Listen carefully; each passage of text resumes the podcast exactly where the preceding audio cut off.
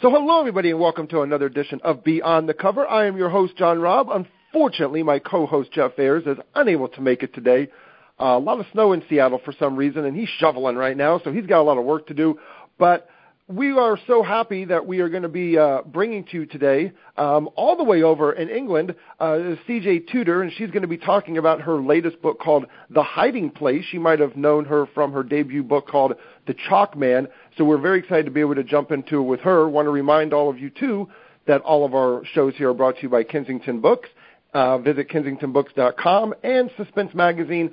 So please visit suspensemagazine.com for more information on everything that we got going on. But without any further ado, we would love to welcome CJ to the show. So CJ, thank you so much for coming on. How are you doing? Hiya! Oh, thank you for having me. Yeah, I'm good, thank you. I'm really good. No snow here. It's just just grey and rainy. oh, well, you know, I guess that's kind of normal. I, but now last year, you guys like had like the the winter from hell. I mean, it was like things were frozen over, and you're basically ice skating on the streets. I remember that one last year. Yeah. yeah, but remember, it's the UK, so whenever we have like kind of like more than about two inches of snow, it is the winter from hell here because cause oh. Ah. we don't get extreme weather. So you know, we like to get excited when we have any weather, really. That's good. Well, I mean, you guys already have enough controversy going on right now with the royal family, the whole thing. Wow, I don't even, I don't even know about oh, all that goodness. stuff. My lord, yeah. it just seems like a lot of hubbub for nothing. But that's you know, it is what it is. Um, it is. People people do get really oh God, people really get very involved in it. I'm I'm not I'm not a huge royalist. I, I you know I don't mind them. I I yeah I think the Queen does a great job. Um, but but yeah, I, I I've got sympathy for Harry and Meghan. Actually, I, I feel I feel the press can be pretty pretty rough um, in the UK, and yeah. I think they've they've been pretty pretty unkind. So I kind of get the whole, you know, we've had enough. We've had enough of it. You know, we're off. I get you. Well, and no better way than to kind of get a little bit of, I guess you want to say, you know, anxiety out or just a little bit of fun out is is to write books. And you know, yes. your your your debut book, The Chalkman, came out came out with rave reviews. Uh, ITW awards, you know, uh, I know Stephen King talked about it, and Lee Child, and a lot of people were talking about this one. And then you had to follow it up with The Hiding Place, which yes. is probably a, was was probably a pretty daunting task. So tell everybody a little bit about the hiding place. Well, The Hiding Place um, is just in paperback in the US. Um, I've got my third book coming out um, in, in hardback in, well, about a, a couple of weeks' time as well. So the hiding place, yeah, I think always, uh, you know, it's, it's lovely when people love, you know, the first book you've written. Well, I say the first book you've written, obviously, like most debut authors, it wasn't the first book I'd written. I'd, I've been trying to get published for a long, long time. Um, but, you know, to get that response to your first published book is, is absolutely amazing. And, and yeah, there's, there's a little bit of pressure there when you've, you've kind of got to follow it. Um, right. Quite lucky because I'd written quite a lot of book two before um, The Chalk Man was published. So, I mean, there, there are things in common with both books. Um, both of them actually have main characters who are who are teachers, and they're both in a way returning to their past to kind of solve some some unsolved mysteries. In the hiding place, um, our protagonist is Joe Thorne, and he grew up in a small mining village in the north of England, um, quite a small isolated mining village. Um, that after sort of the, the miners' strike in the UK, it's become quite quite a desolate, quite bleak sort of place. But he grew up in this village, and when he was 15 years old, his little sister Annie disappeared. Um, for 48 hours.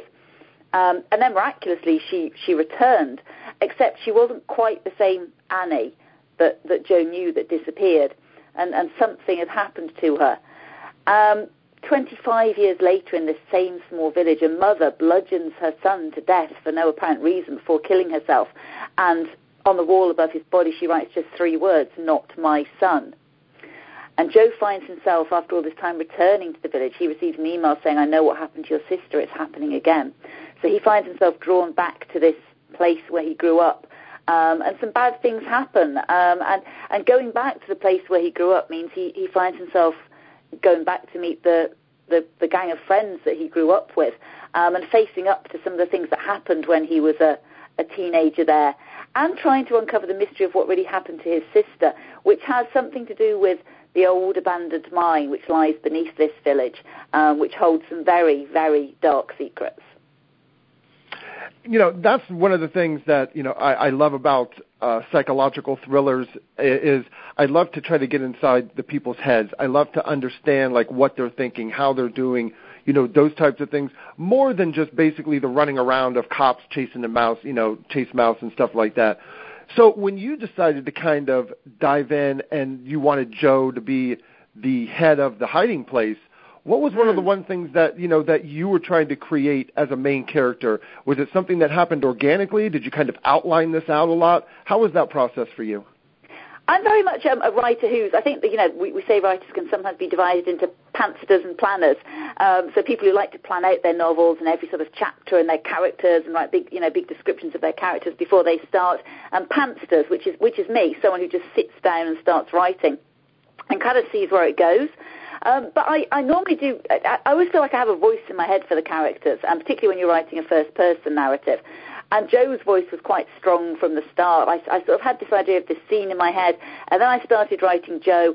And and, and, and Joe's quite a, I'd, I'd say a, a conflicted character. He's not he's not particularly nice nice guy when we first meet him. Um, he's not especially likable. Um, but I think as the, as the novel progresses, you, you start to understand how he's how he's become who he is. Um, and for a writer, certainly, it's much more fun to write characters who aren't all, all nice or heroic. It's much more fun to write more complicated characters um, because they're, they're just much more interesting. Um, and I think once you have that voice in your head, then you know very much where you're going with it. And, and I'm like you, I, I, I like characters, I, I like to put sort of ordinary people in extraordinary situations. I'm not really interested in writing about the, the you know, the, the police detective or the lawyer or the you know the forensic pathologist. I, I, I kind of like more more in, more ordinary people in ordinary professions who who get drawn into, as I say, these strange situations, or something happens that really throws their life into turmoil.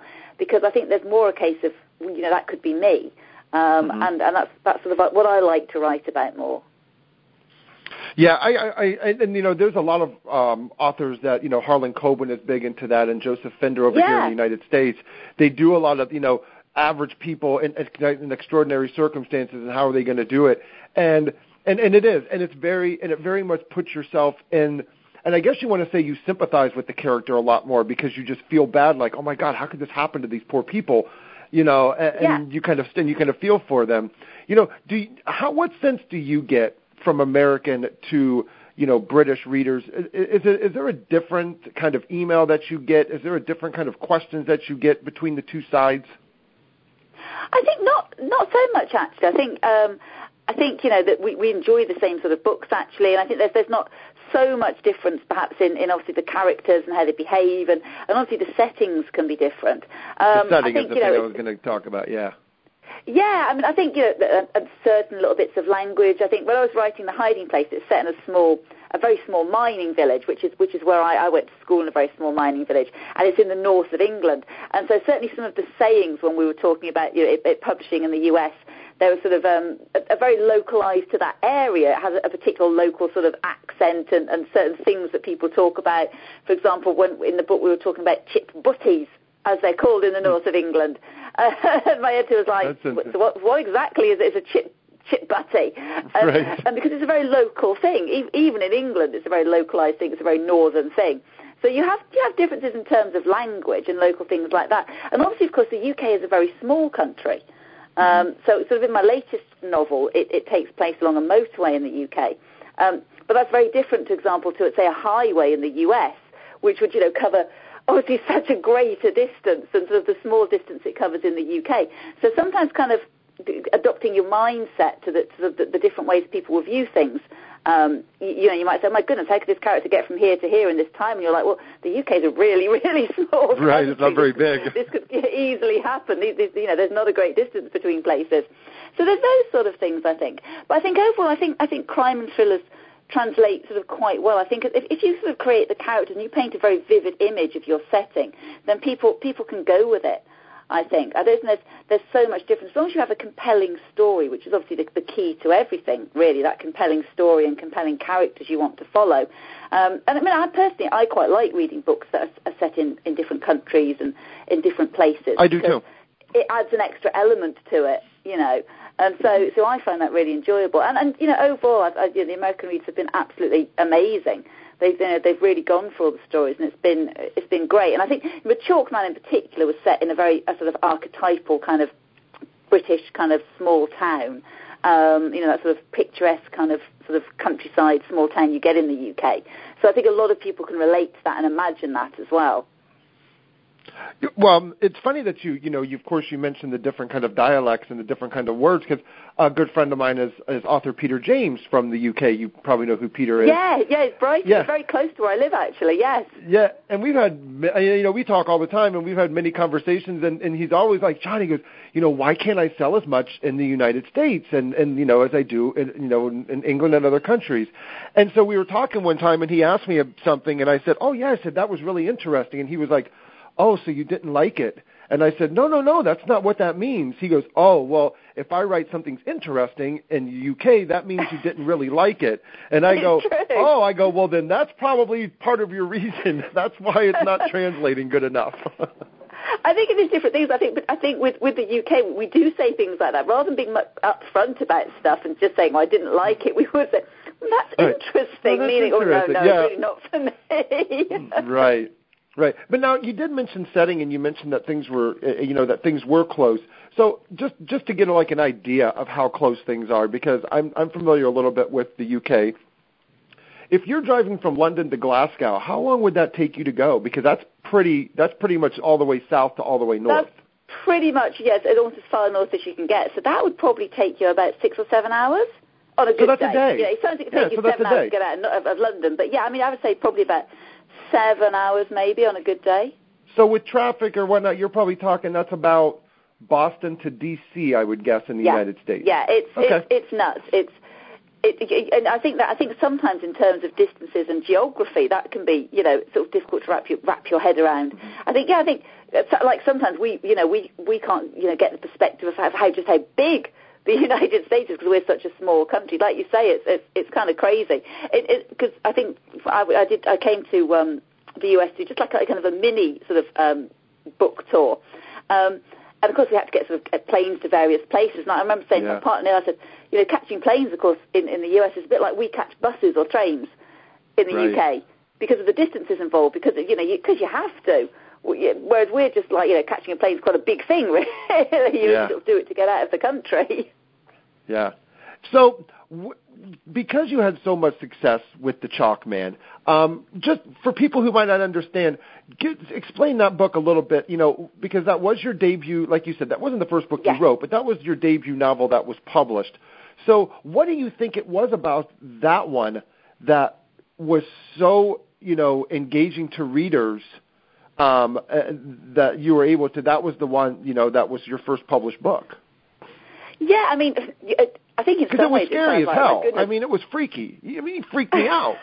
no, and I, which I Thank love. you. I, I mean, like think you and Alex what- Marwood freaked me out. I got, and I love it.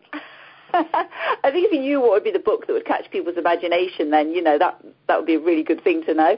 It, it, I think sometimes timing with books. I mean, I wrote the book because I was I was a teenager in the eighties, um, and I was also a big Stephen King fan, a big horror Same. fan. I also loved all those kind of films like The Goonies and stuff like that, The Lost Boys Same. gangs of kids getting into creepy situations. And I'd, I'd always wanted to write something like that. And, then, and I sort of, the Chalkman came about, you know, because somebody actually gave my little girl a, a tub of coloured chalks for her second birthday.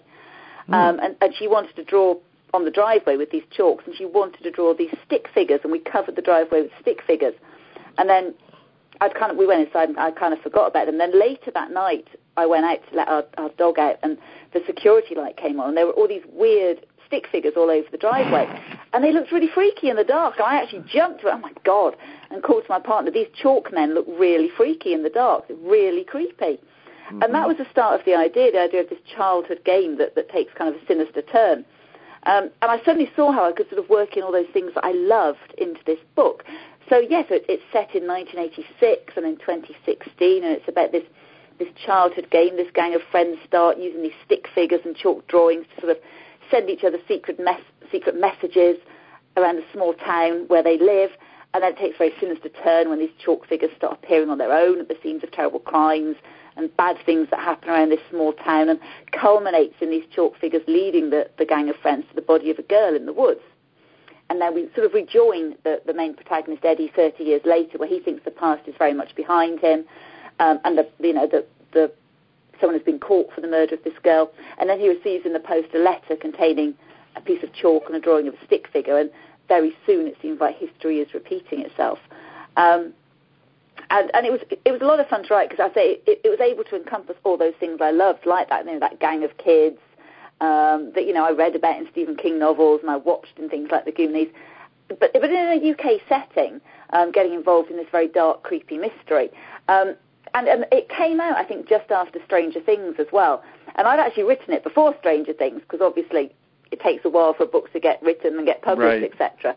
Um, but I think there was that sort of timing thing. I think there where suddenly people were interested in the 80s, and Stranger Things was very big, um, and it kind of hit that that mark there. I think at that time, and and also I think it, because it, it it does kind of tackle universal themes. It's very much sort of about a coming of age novel about childhood. Uh, particularly, you know, a lot of people have said to me, "Oh my God, there were so many things I related to about being a teenager, being a certain age in the 80s," um, and so I think a lot of people related to that, um, and that that sort of caught people's imagination. Um, so sometimes it's, it's, it's you, you write a book and it just happens to be perhaps at the right time, and it, it, it does catch people's imagination. And hopefully there's a good story and a good mystery in there again as well, because you know for me it's all about the characters and the story, um, and people seem to really warm to sort of the main character as well, even though he's quite an odd character. Uh, but yet, if I knew what sort of caught people's imagination about it, I would try and replicate it forever onwards. but I'm just, I'm just so pleased that it, it got such a good reception and people, you know, really, you know, genuinely did enjoy it. Um, you know, when you've been trying to write for a long time, as I had, you know, it took me well over a decade to get published. Um, Wow. it's, it's an amazing feeling when people read, finally read something you've written, and and you know, Yeah. generally people, you know, really loved it. Yeah. Uh, now, was there a reason why you decided to kind of you know do standalones instead of a series? Because it seems like the big thing is series. Now, I I have you know I, I I like some series. I like more standalones because I like the idea of knowing that when you were sitting down, you had a blank piece of canvas in front of you instead of like 50% of it was already filled in, and then you were just more filling in the blanks. So, Yeah, um, can- are you drawn to more standalones? I can see the appeal of series and, and sort of the fun of, of returning to a character who you get to know very well and developing them. And of course, you've sort of got an inbuilt audience then who want to keep on reading about a character. For me, maybe because I don't know, perhaps I get bored easily, or you know, I, I, I like the idea of each book being completely. I've got a whole new playground. I, I'm not tied by anything. There are no restrictions. I can make it whatever I want to be. I don't have to sort of work in stuff I've done in the past. I'm not restricted by time or place or, you know, it, it's it's completely free each time, like you say, a blank canvas. Um, and I find that much more fun. I, I like, because I have, I have so many different ideas and it's, it's nice to just be able to start with a completely fresh idea and a, a new set of characters that I can play with. Um, and, and, you know, that, that works for me. I, I enjoy that.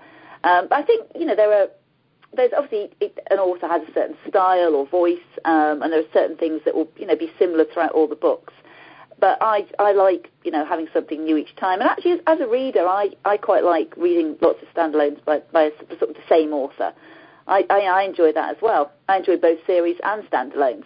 Um, but I, yeah, I may, maybe you know at some point perhaps I'll, I'll sort of find something that, that I want to spread over more than one book. But for now, that whole fresh start with each book and where's it going to go, what's going to happen, is is is what I love. Now, you have another book that's also coming out in the U.S., um, not too far from the time that we're recording this, and it is called The Other People. Yes, Now, was that already published in the UK, correct? And now it's just coming to the U.S.? it's actually out in the UK next week. Yeah, there's there's Oh. about a week between them. So yeah, it's 23rd in the UK and 28th in the US. So Okay. it's that yeah, kind of quite nerve-wracking pre-publication time. Right. And then you have The Taking of Annie Thorne, which is another one. So I'm trying to understand, like, the order of kind of how they kind of came out. So um, basically, you had The Chalk Man and The Hiding Place first, and now you're going to have The Other People, then The Taking of Annie Thorne, as far as, like, U.S. releases that we will get? Is that how it'll go? Well, no, actually, actually, the Taking of Annie Thorne and the Hiding Place would, would, were the same book, but they're different titles. So that, the oh, Taking of oh, Annie Thorne see, that's what in the UK. confuses us. I know it, it's so confusing. I tell you what, I, I've said. I, I said never again am I having different titles for the same book because because they were different titles and different covers. Um, yet so many people have said to me, "Oh my goodness, you've got another book coming out." And I've gone, "No, no, no, it's don't buy it," which is not what you want to say to people generally. Don't buy my book. Right. like, no, no, you've already bought it. Yeah, and, Yeah, uh, okay. I, I so the other not people is your third. Okay, I got it. So the other Yeah, so people the other- is your third. Yes.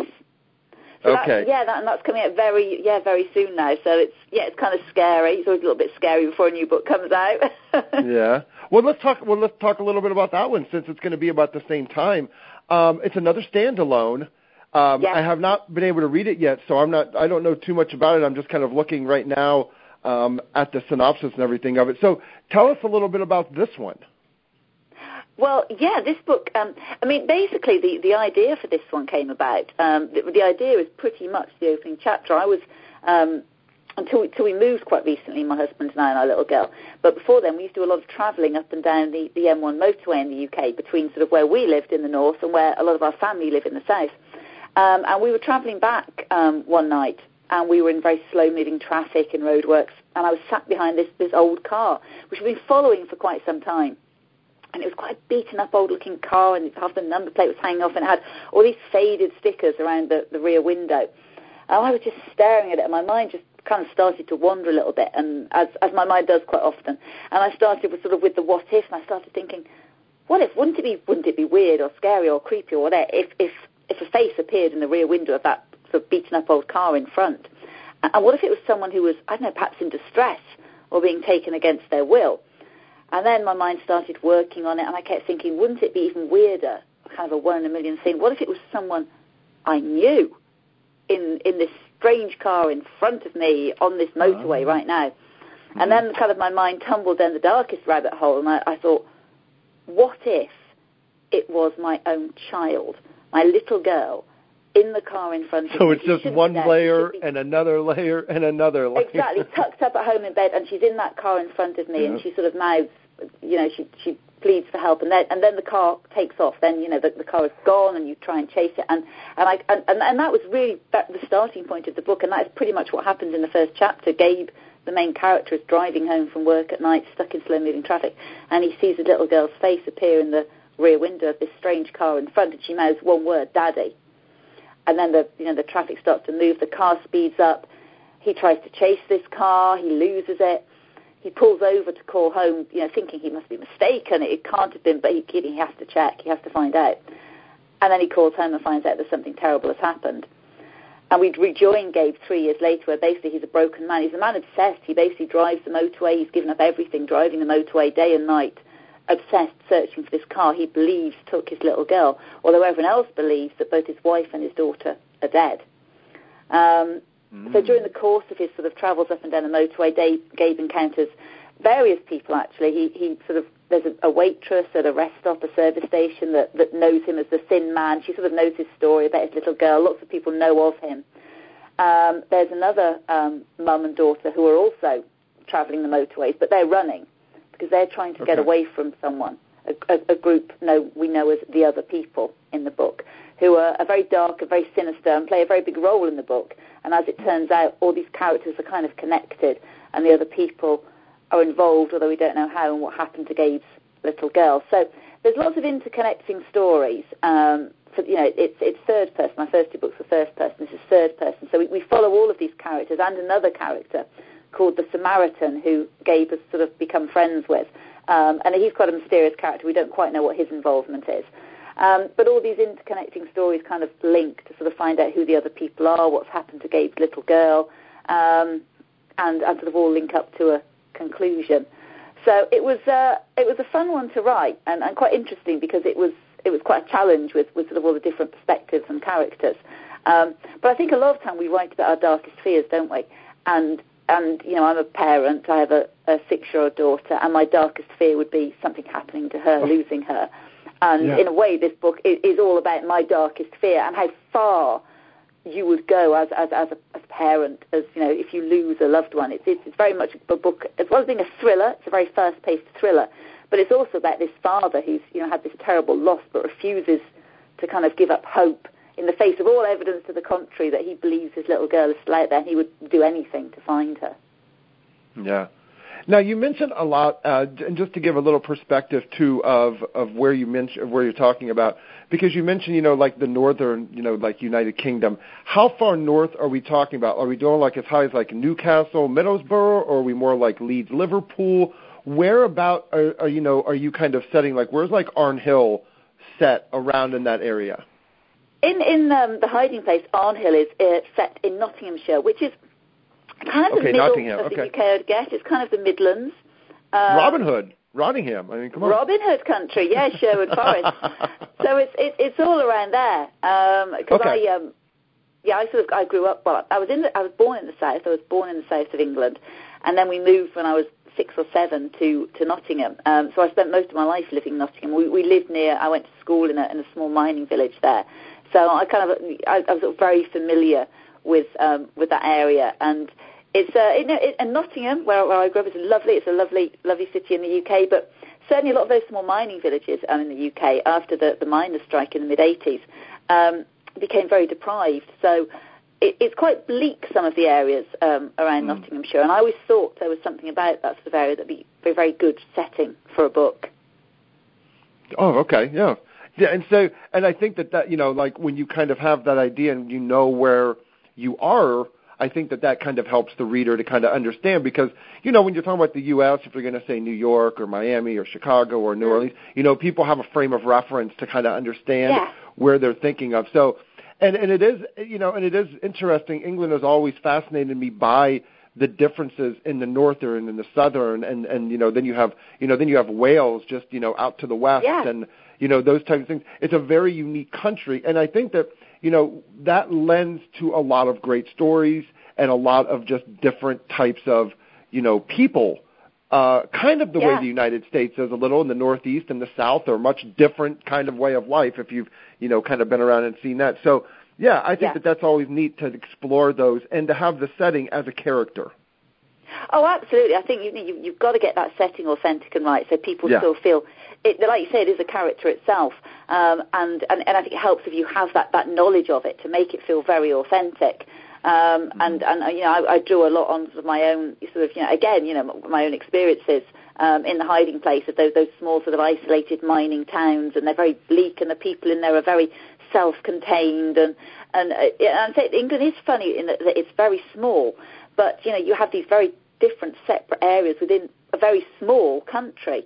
Um, I say I grew up and went to school in a very small mining village, but even though the, the nearest yeah. big city was maybe only 15 miles away, I mean you're only talking maybe a 30-minute car journey. Many oh. people who had grown up in that small mining village had never been to the nearest big city because they had no need to. Everything they had was in their small in their own village. You know, for them it was a, that was a big city a long way away. So it's mm-hmm. it's it, it, it, it's very unusual in in sort of that respect. Um, and, and I, I quite and isolated communities and, and, and that sort of you know contained community are always very good settings for thrillers or mysteries or, or horror. You know, because mm-hmm. there's you know that isolation which is very good to play with. So you like to scare the hell out of people, right? Oh yeah. is it cool when you get a, Absolutely. I is mean, it cool nice when you get the really, email? but- yeah, is it nice when you get the email and you're like, "Oh, thanks so much for keeping me up all night. I couldn't sleep because of your book." And you're like, "Yes, I did my job." Absolutely, that's the best thing when people sort of contact you on Twitter. Go, "Oh my goodness, you, know, you gave me nightmares. I couldn't sleep last night." I'm like, "Yes, my work here is done."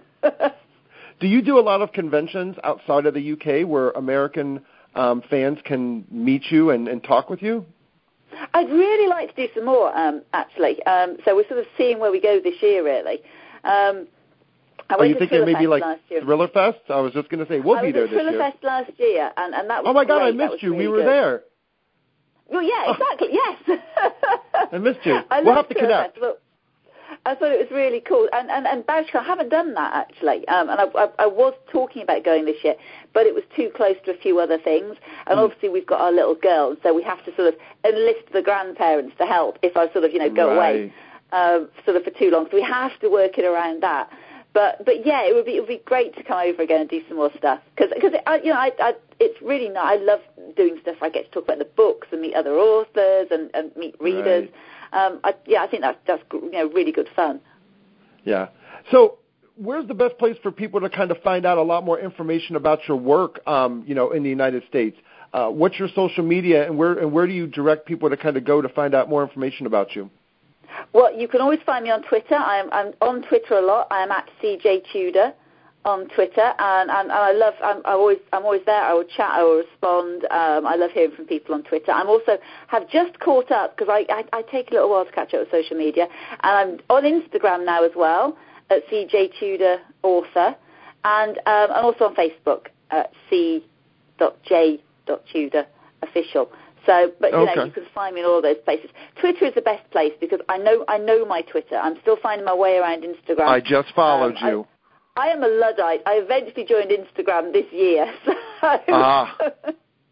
Yep. uh, So I just I just found you on Twitter and I just followed you. So you're going to see Suspense Magazine following you because Excellent. I I like to I like to back. keep up on that. Absolutely. um, but I'll tell you what. I mean, that's probably the so that's where you kind of keep everybody up to date on all of your stuff and and things that they can find out more about you, which is great. Yeah, I normally post everything on Twitter. I'm starting to put some more stuff on Instagram now, but you can always find me on Twitter, and I'm, I'm always there, you know, happy to chat because it's really nice. It's really nice if people want to contact you and talk about books. So, Yeah. so I'm, I, I well, I try and limit my Twitter when I'm writing, but yeah, I'm, I'm on there quite a lot. Yeah, yeah, yeah. Um, so, uh, you know, CJ, we want to thank you so much for coming on. It has been an absolute pleasure to talk with you and and get to know you a little bit more. Um, again, you know, we don't in the United States. Sometimes it's very difficult to kind of know some of these great UK writers. I mean, you just kind of see the name, but you don't really have a chance to talk to them. And I always find it so fascinating when I talk to you know UK authors because the perspective is always just a little bit different than America. And you know, Yeah. the one thing that I will say you guys push the envelope a little bit further than what they do over here. It seems some American writers. Yeah, besides maybe like a King or somebody, but some people they don't quite go as far, and I and I like to see them go a little further, like a lot of UK writers do. You kind of push the envelope a little further. I like that. Oh, that's interesting to hear, actually. Yeah, yeah. Um, but Yeah. yeah, it's been lovely. Thank you, thank you so much for having me on. It's been great chatting. Thank you. It has. Thank you so much, CJ. You have a good one, and we'll try to see if we can catch up in July at Thriller Fest. That'd be great. Absolutely, I'm planning on being there. All right. You have a great day, and I will talk soon. Cool. Bye. All right. Bye bye.